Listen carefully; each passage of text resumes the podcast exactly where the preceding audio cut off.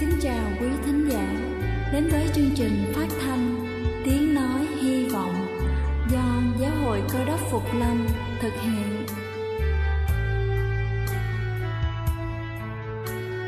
Kính thưa quý vị, Đức Chúa Giêsu trước khi Ngài về trời đã ban cho các môn đệ của Ngài một điều răn mới, đó là họ phải yêu thương nhau như chính tình yêu mà Ngài đã dành cho họ Quả thật vậy, thưa quý vị.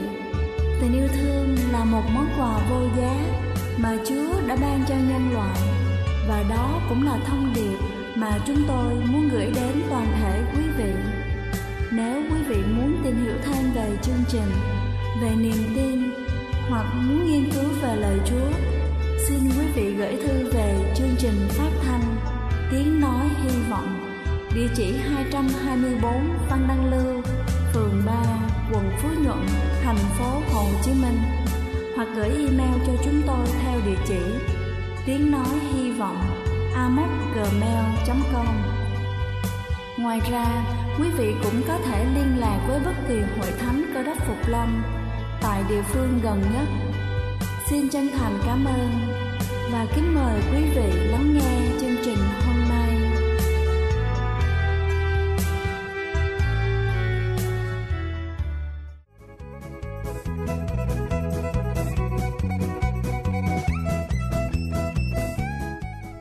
ái kính chào quý vị thính giả thương mến. Chúc quý vị có một buổi sáng với tinh thần thật sảng khoái Và làm thật tốt công việc của mình. Kính thưa quý vị, cơ thể của chúng ta thường khó có thể hấp thụ một số loại vitamin cần thiết vào mùa đông.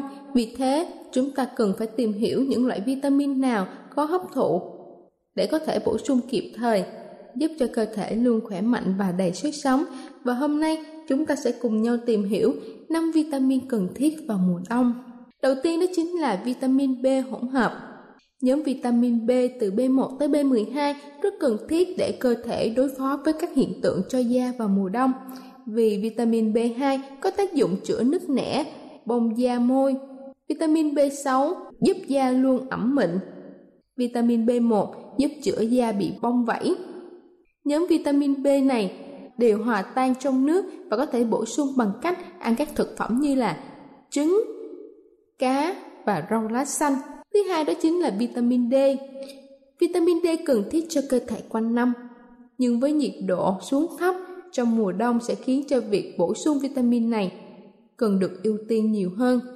Ánh sáng mặt trời vốn là nguồn vitamin D lớn nhất cho cơ thể, nhưng vào mùa đông chúng ta có thể bổ sung thêm từ các thực phẩm như là sữa và ngũ cốc. Thứ ba đó chính là vitamin C. Mùa đông là khoảng thời gian trong năm dễ xuất hiện nhiều bệnh như là cảm lạnh, cúm, ho, sốt. Vì thế, cơ thể cần bổ sung vitamin C để tăng cường hệ miễn dịch, giúp cho cơ thể khỏe mạnh hơn. Ngoài ra, mùa đông còn dễ khiến cho lượng sắt bị giảm đi. Trong khi chất sắt được hấp thụ nhiều nhất trong vitamin C, vì thế duy trì vitamin cũng giúp cho việc duy trì lượng sắt trong máu chúng ta có thể bổ sung vitamin C từ các loại quả như là chanh ngọt, chanh, trà là và các loại rau lá xanh. Thứ tư đó chính là vitamin E. Da thường bị bong chóc vào mùa đông, vì vậy việc bổ sung vitamin E để giúp tái tạo và dưỡng ẩm da là rất quan trọng. Những thực phẩm chứa nhiều vitamin E như là thịt, cá, rau bina, súp lơ xanh, bông cải xanh. Và cuối cùng đó chính là omega 3 axit béo omega 3 có tác dụng duy trì hàm lượng cholesterol tốt, giúp tăng hàm lượng canxi trong cơ thể và làm giảm chứng đau khớp vào mùa đông. Nguồn axit béo omega 3 có nhiều trong hạt lanh, quả ốc chó, cá hồi, cá ngừ. Kính thưa quý vị, cơ thể của chúng ta thực sự rất cần được bảo vệ khi chuyển mùa, đặc biệt là đối với người lớn tuổi. Chính vì thế hãy bổ sung lượng chất cần thiết cho cơ thể để bộ máy này có thể hoạt động tốt nhất qua thời gian. Chúc quý vị luôn khỏe mạnh. Đây là chương trình phát thanh Tiếng Nói Hy Vọng do Giáo hội Cơ đốc Phục Lâm thực hiện. Nếu quý vị muốn tìm hiểu về chương trình hay muốn nghiên cứu thêm về lời Chúa, xin quý vị gửi thư về chương trình phát thanh Tiếng Nói Hy Vọng địa chỉ 224 Phan Đăng Lưu, phường 3, quận Phú Nhuận, thành phố Hồ Chí Minh hoặc gửi email cho chúng tôi theo địa chỉ tiếng nói hy vọng amoc@gmail.com. Ngoài ra, quý vị cũng có thể liên lạc với bất kỳ hội thánh Cơ đốc Phục Lâm tại địa phương gần nhất. Xin chân thành cảm ơn và kính mời quý vị tiếp tục lắng nghe chương trình hôm nay.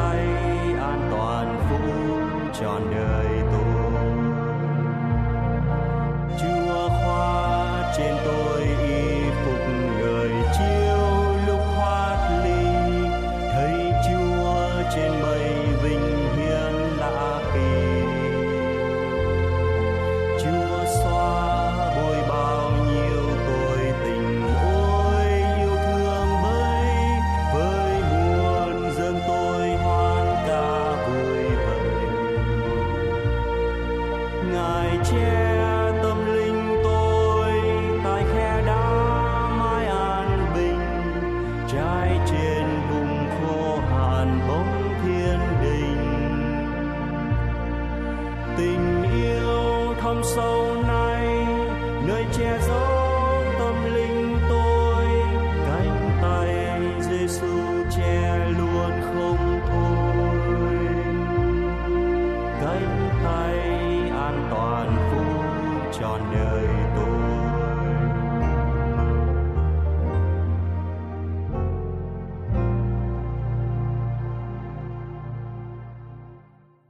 Kính chào quý thính hữu, kính thưa quý vị và các bạn thân mến. Chương trình trân trọng kính chúc quý thính hữu ở quốc nội và hải ngoại một mùa Giáng sinh an bình và hạnh phúc trong ơn lành của Chúa toàn năng. Và sau đây kính mời quý vị theo dõi đề tài sứ điệp Giáng sinh. Thưa quý vị, Giáng sinh, Giáng sinh và Giáng sinh đang vang động khắp mọi nơi từ thành thị cho đến thôn quê hẻo lánh, từ các cường quốc văn minh cho đến các nước nhược tiểu chậm tiến trên thế giới và từ quốc nội cho đến hải ngoại đều nao nức tưng bừng, trang hoàng nhà cửa, bát đàn màu sáng rực rỡ ngoài sân, trên mái nhà, ngoài ngõ. Nhà nhà người người tấp nập mua sắm quần áo quà tặng, thức ăn và đồ chơi cho con cháu từ chậu kiển cành hoa cho đến cuộn giấy gói quà đều công bố về sứ điệp Giáng sinh. Thiếu tưởng chúng ta cũng hãy để thì giờ nhìn lại quá khứ, cái quá khứ hai lịch sử nói về can nguyên của sứ điệp Giáng sinh đã được thánh sử truyền lại. Sứ điệp Giáng sinh đầu tiên xảy ra như thế nào? Chúng ta hãy theo dõi sự ghi chép của Phúc âm Luca đoạn 1 câu 26 đến câu thứ 38 như sau. Đến tháng thứ sáu, Đức Chúa Trời sai thiên sứ Gabriel đến thành Nazareth xứ Jude tới cùng một người nữ đồng trinh tên là Mary đã hứa gả cho một người nam tên là Joseph về dòng vua David. Thiên sứ vào chỗ người nữ ở nói rằng hỏi người được ơn mừng cho ngươi Chúa ở cùng ngươi. Mary nghe câu nói thì bối rối tự hỏi rằng lời chào ấy có nghĩa gì? Thiên sứ bằng nói rằng, hỡi Mary đừng sợ, vì ngươi đã được ơn trước mặt Đức Chúa Trời. Này, ngươi sẽ chịu thai và sanh một con trai mà đặt tên là Giêsu con trai ấy sẽ nên tôn trọng, được xưng là con của đấng rất cao, và Chúa là Đức Chúa Trời sẽ ban cho ngài ngôi David là tổ phụ ngài. Ngài sẽ trị vì đời đời nhà gia cốc nước ngài vô cùng. Mary bàn thưa rằng, tôi chẳng hề nhận biết người nam nào. Thì làm sao có được sự đó? Thiên sứ truyền rằng, đức thánh linh sẽ đến trên ngươi và quyền phép đấng rất cao sẽ che phủ ngươi dưới bóng mình. Cho nên con thánh sanh ra phải xưng là con đức chúa trời. Kìa, elizabeth, bà con ngươi cũng đã chịu thai một trai trong lúc già nua. Người ấy vốn có tiếng là son mà nay cứ mang được sáu tháng rồi. Bởi vì không việc chi đức chúa trời chẳng làm được. Mary thưa rằng, tôi đây là tôi tới chúa. Xin sự ấy xảy ra cho tôi như lời người truyền. Đoạn thiên sứ lìa khỏi Mary. Chúng ta để ý đấy cái thời gian đến tháng thứ sáu. Tại sao lại đến tháng thứ sáu? Và tháng thứ sáu của điều gì? Chúng ta tìm thấy câu trả lời về thời gian này ở câu thứ 24 25 khỏi ít lâu, vợ người là Elizabeth chịu thai, ẩn mình đi trong năm tháng mà nói rằng, ấy là ơn Chúa đã làm cho tôi khi Ngài đã đói đến tôi để cắt sự xấu hổ tôi giữa mọi người. Thiên sứ Gabriel phán dạy cùng Mary với nội dung như thế nào? Mừng cho ngươi người được ơn chúa ở cùng ngươi đây là ba cái yếu tố trong nội dung mà thiên sứ đã phán cùng Mary về phần thứ nhất của sứ điệp Giáng sinh mà chúng ta cần phải tìm hiểu về hồng ân và sự bình an của Đức Chúa Trời. Mừng cho ngươi, người được ơn, Chúa ở cùng ngươi. Thiên sứ không mừng vì Mary đẹp, Mary học giỏi hay là Mary giàu có, nhưng mừng vì Mary là người được ơn vì có Chúa ở cùng người có người bảo rằng Mary là một thân nữ quê mùa và nghèo hàng có chi đâu mà thiên sứ phải mừng và khen. Vâng. Vâng đây là bản chất đặc thù của thiên đàng. Thiên chúa toàn năng và ngài là đấng chí công vô tư. Ngài không vị nể một ai cả. Ngài ban ơn và ở cùng người có lòng khiêm nhường đối với chúa. Có hai lý do mà thiên sứ đã đến cùng Mary và báo tin mừng mừng cho ngươi, chúa ở cùng ngươi Mary được Chúa ở cùng là điều tiên quyết trong cuộc đời của nàng, và cũng là điều tiên quyết của mỗi dân sự Chúa cho cuộc sống để được thành công của ngày hôm nay và ngày sau mai trong nước của Chúa. Dầu chúng ta có tài giỏi hay lanh lợi bao nhiêu đi nữa mà không được Chúa ở cùng, thì cuộc đời cũng như công giả tràng xây các biển đông. Chuyện kể rằng khi Eisenhower còn là một vị tướng lãnh của quân đội Hoa Kỳ. Trong một cuộc hành quân, ông đứng giữa một số sĩ quan trên một ngọn đồi cao, gọi là Martha Harbor giữa đêm trời trong sáng. Ông nhìn xuống đoàn quân của ông đang ở trên những tàu chiến lao đầu ra biển cả. Trong lúc đó, máy bay trinh thám của đối phương thao luyện trên bầu trời. Tướng Eisenhower liền đứng nghiêm chào các anh hùng chiến sĩ, rồi ông quỳ gối xuống cầu nguyện tất cả sĩ quan thấy vậy, lập tức đều quỳ gối xuống với ông. Sau khi cầu nguyện xong, đứng lên, ông nhìn thẳng vào đám sĩ quan và nói, đến lúc các bạn đã sử dụng hết trí óc của các bạn, sự huấn luyện và vốn luyện học hỏi của các bạn, cộng với tất cả kỹ thuật tài khéo, còn có một điều tối cần cho các bạn là phải có Chúa ở cùng, vì những sự việc xảy ra là ở trong bàn tay của Thiên Chúa toàn năng. Thưa quý vị và các bạn thân mến, đức chúa trời đã ở cùng Mary trong quá khứ, hiện tại và tương lai trong cuộc đời của nàng. Còn quý vị là những tín nhân cơ đốc đã được chúa ở cùng hay không? Hãy kiểm điểm cái đời sống tâm linh của quý vị để biết chắc có chúa ở cùng hay không. Phúc âm sách giang đoạn 15 câu 4 câu 5 có ghi như vậy. Hãy cứ ở trong ta thì ta sẽ ở trong các ngươi như nhánh nho, nếu không dính vào gốc nho, thì không tự mình kết quả được. Cũng một thể ấy, nếu các ngươi chẳng cứ ở trong ta, thì cũng không kết quả được. Ta là gốc nho, các ngươi là nhánh. Ai cứ ở trong ta và ta trong họ, thì sinh ra lắm trái. Vì ngoài ta, các ngươi chẳng làm chi được. Trước khi chúa về trời ngài đã hứa gì? Này, ta thường ở cùng các ngươi cho đến tận thế. Lý do thứ hai, thiên sứ báo cho Mary, hỡi người được ơn, có Chúa ở cùng, thế tất cũng được ơn, và ơn càng thêm ơn, được ơn và thêm ơn là bằng chứng có Chúa ở cùng.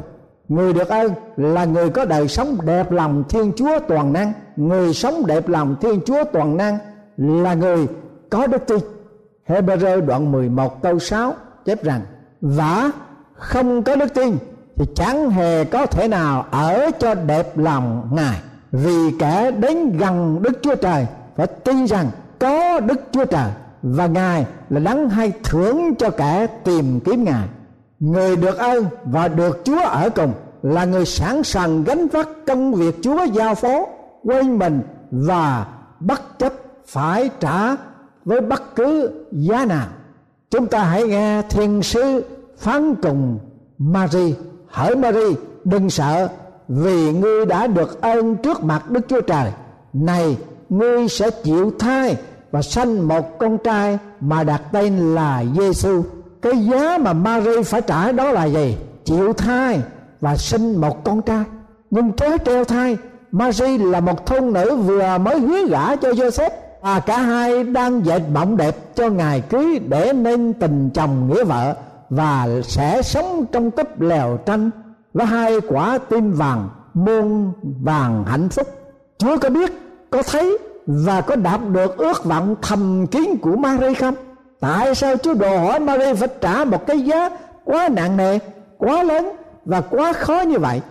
Quý vị có biết một trinh nữ không chồng, chưa chồng mà lại có thai là một việc xấu xa đê tiện, bị xã hội ruồng bỏ, khinh bỉ và hình phạt nặng nề khát khe chăng trước đây, một trăm năm, xã hội Việt Nam đối xử một cô gái không chồng mà có chữa quan như thế nào?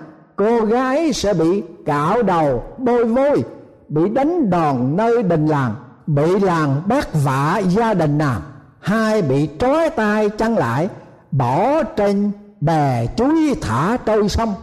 Còn luật lệ của người do thái lại còn khắc khe độc đáo hơn nữa. Gái chưa cưới, chưa về nhà chồng mà có thai thì bà sẽ bị cái tội ngoại tình và tội ngoại tình bị án phạt bằng cách ném đá cho đến chết. Ngay cả quốc gia văn minh đời nay như Hoa Kỳ, một trường công giáo kia tại New York, cô giáo Mitchell McClusker 26 tuổi đã bị sa thải chỉ vì cô ta không chồng mà có thai, huống chi trong thời đại của Mary cách đây hơn 2.000 năm. Đặt vào trường hợp của một cô gái chưa có một đối tượng nào cả, mà có nhân vật nào đó bảo cô ta chịu thai sanh con, thì cô sẽ có phản ứng ra sao? Mary đã có đối tượng là Joseph và đang dệt bọng yêu đương đầy hy vọng cho tương lai mà bây giờ Chúa bảo chịu thai. Thế nhưng Mary không có phản ứng gì cả. Ta hãy nghe Mary đáp lời cùng vị thiên sứ một cách hồn nhiên. Mary bàn thưa rằng, tôi chẳng hề nhận biết người nam nào thì làm sao có được sự đó? Vâng thưa quý vị các bạn thân mến, con người có chúa ở cùng và được ơn chúa. Khi nghe chúa phán bảo thì không bao giờ thối thắt không viện dẫn lý do bảo vệ ý riêng và cũng không kể sự sống mình làm quý phó thác mọi sự làm theo lời phán dạy của Chúa và sẵn sàng phải trả bất cứ giá nào. Phaolô là người được ơn vì đã được Chúa ở cùng và Phaolô đã phải trả với cái giá như thế nào?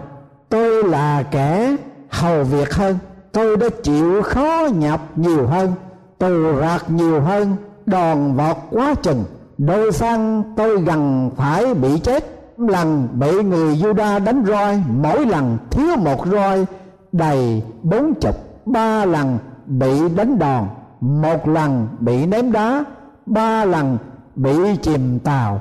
Tôi đã ở trong biển sâu một ngày, một đêm.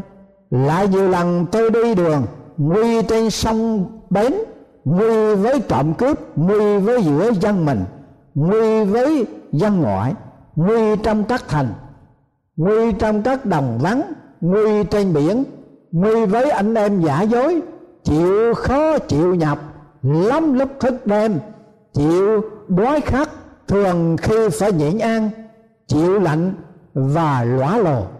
Còn chưa kể mọi sự khác là mỗi ngày tôi phải lo lắng về hết thải các hội thánh hai Corinto đoạn 11 câu 23 đến câu 28 phép lạ về sự giáng sinh của Đức Chúa Giêsu mà thiên sứ đã công bố cho Mary trong phúc âm Luca đoạn 1 câu 35 đến câu thứ 37 thiên sứ truyền rằng, Đức Thánh Linh sẽ đến trên ngươi và quyền phép đấng rất cao sẽ cho phủ ngươi dưới băng mình. Cho nên, con thánh sanh ra phải xưng là con Đức Chúa Trời, kìa Elizabeth bà con ngươi cũng đã chịu thai một trai trong lúc già nua. Người ấy vốn có tiếng là son, mà nay cư mang được sáu tháng rồi. Bởi vì không việc thi đức chúa trời chẳng làm được. Khi Mary ước mong tin tưởng phép lạ của sự Giáng sinh, nhưng nàng bối rối. Mary nghi ngờ hay không tin tưởng thông điệp của thiên sứ? Và nàng cũng không đòi hỏi một dấu chỉ như Sachari nàng chỉ muốn hỏi thêm các chi tiết và cách nào sinh một con trẻ mà chưa bao giờ biết đến một người nam nào. Thiên sứ giải thích, đức thánh linh sẽ đến trên ngươi.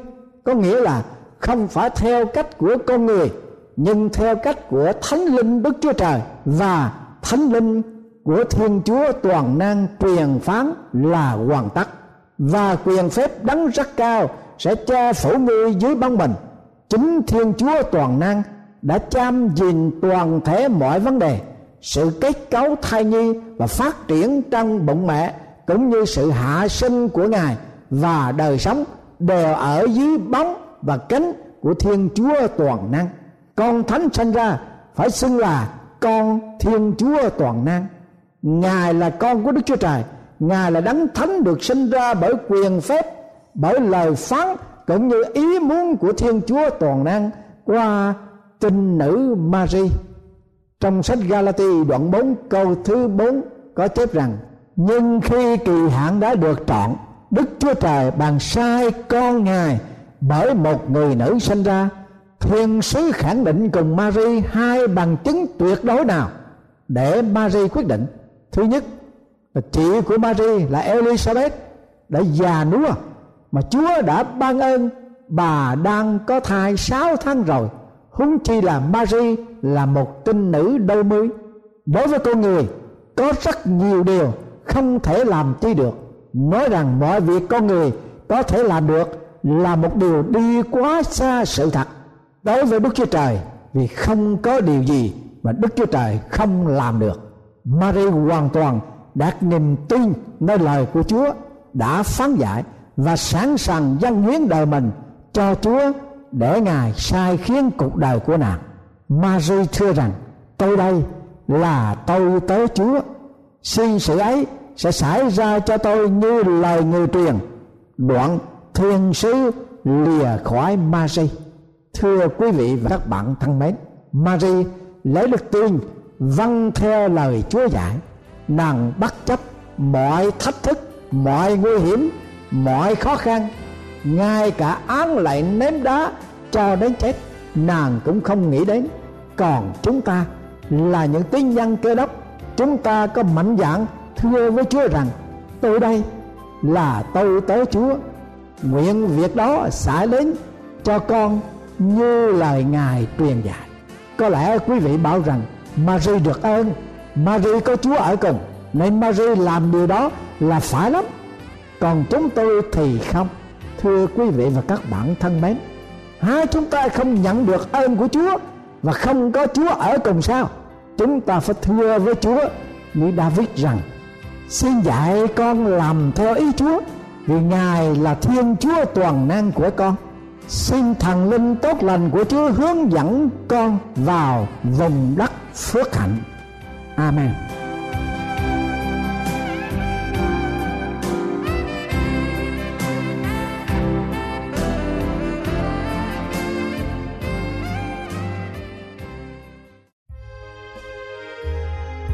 Đây là chương trình phát thanh Tiếng Nói Hy Vọng do Giáo hội Cơ đốc Phục Lâm thực hiện.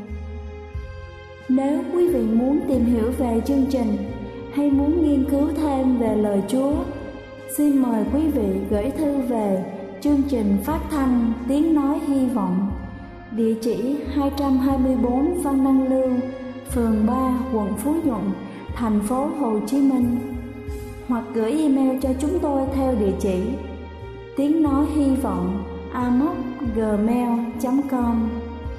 Ngoài ra, quý vị cũng có thể liên lạc với bất kỳ hội thánh cơ đốc phục lâm tại địa phương gần nhất. Xin chân thành cảm ơn và hẹn gặp lại quý vị trong chương trình lần sau.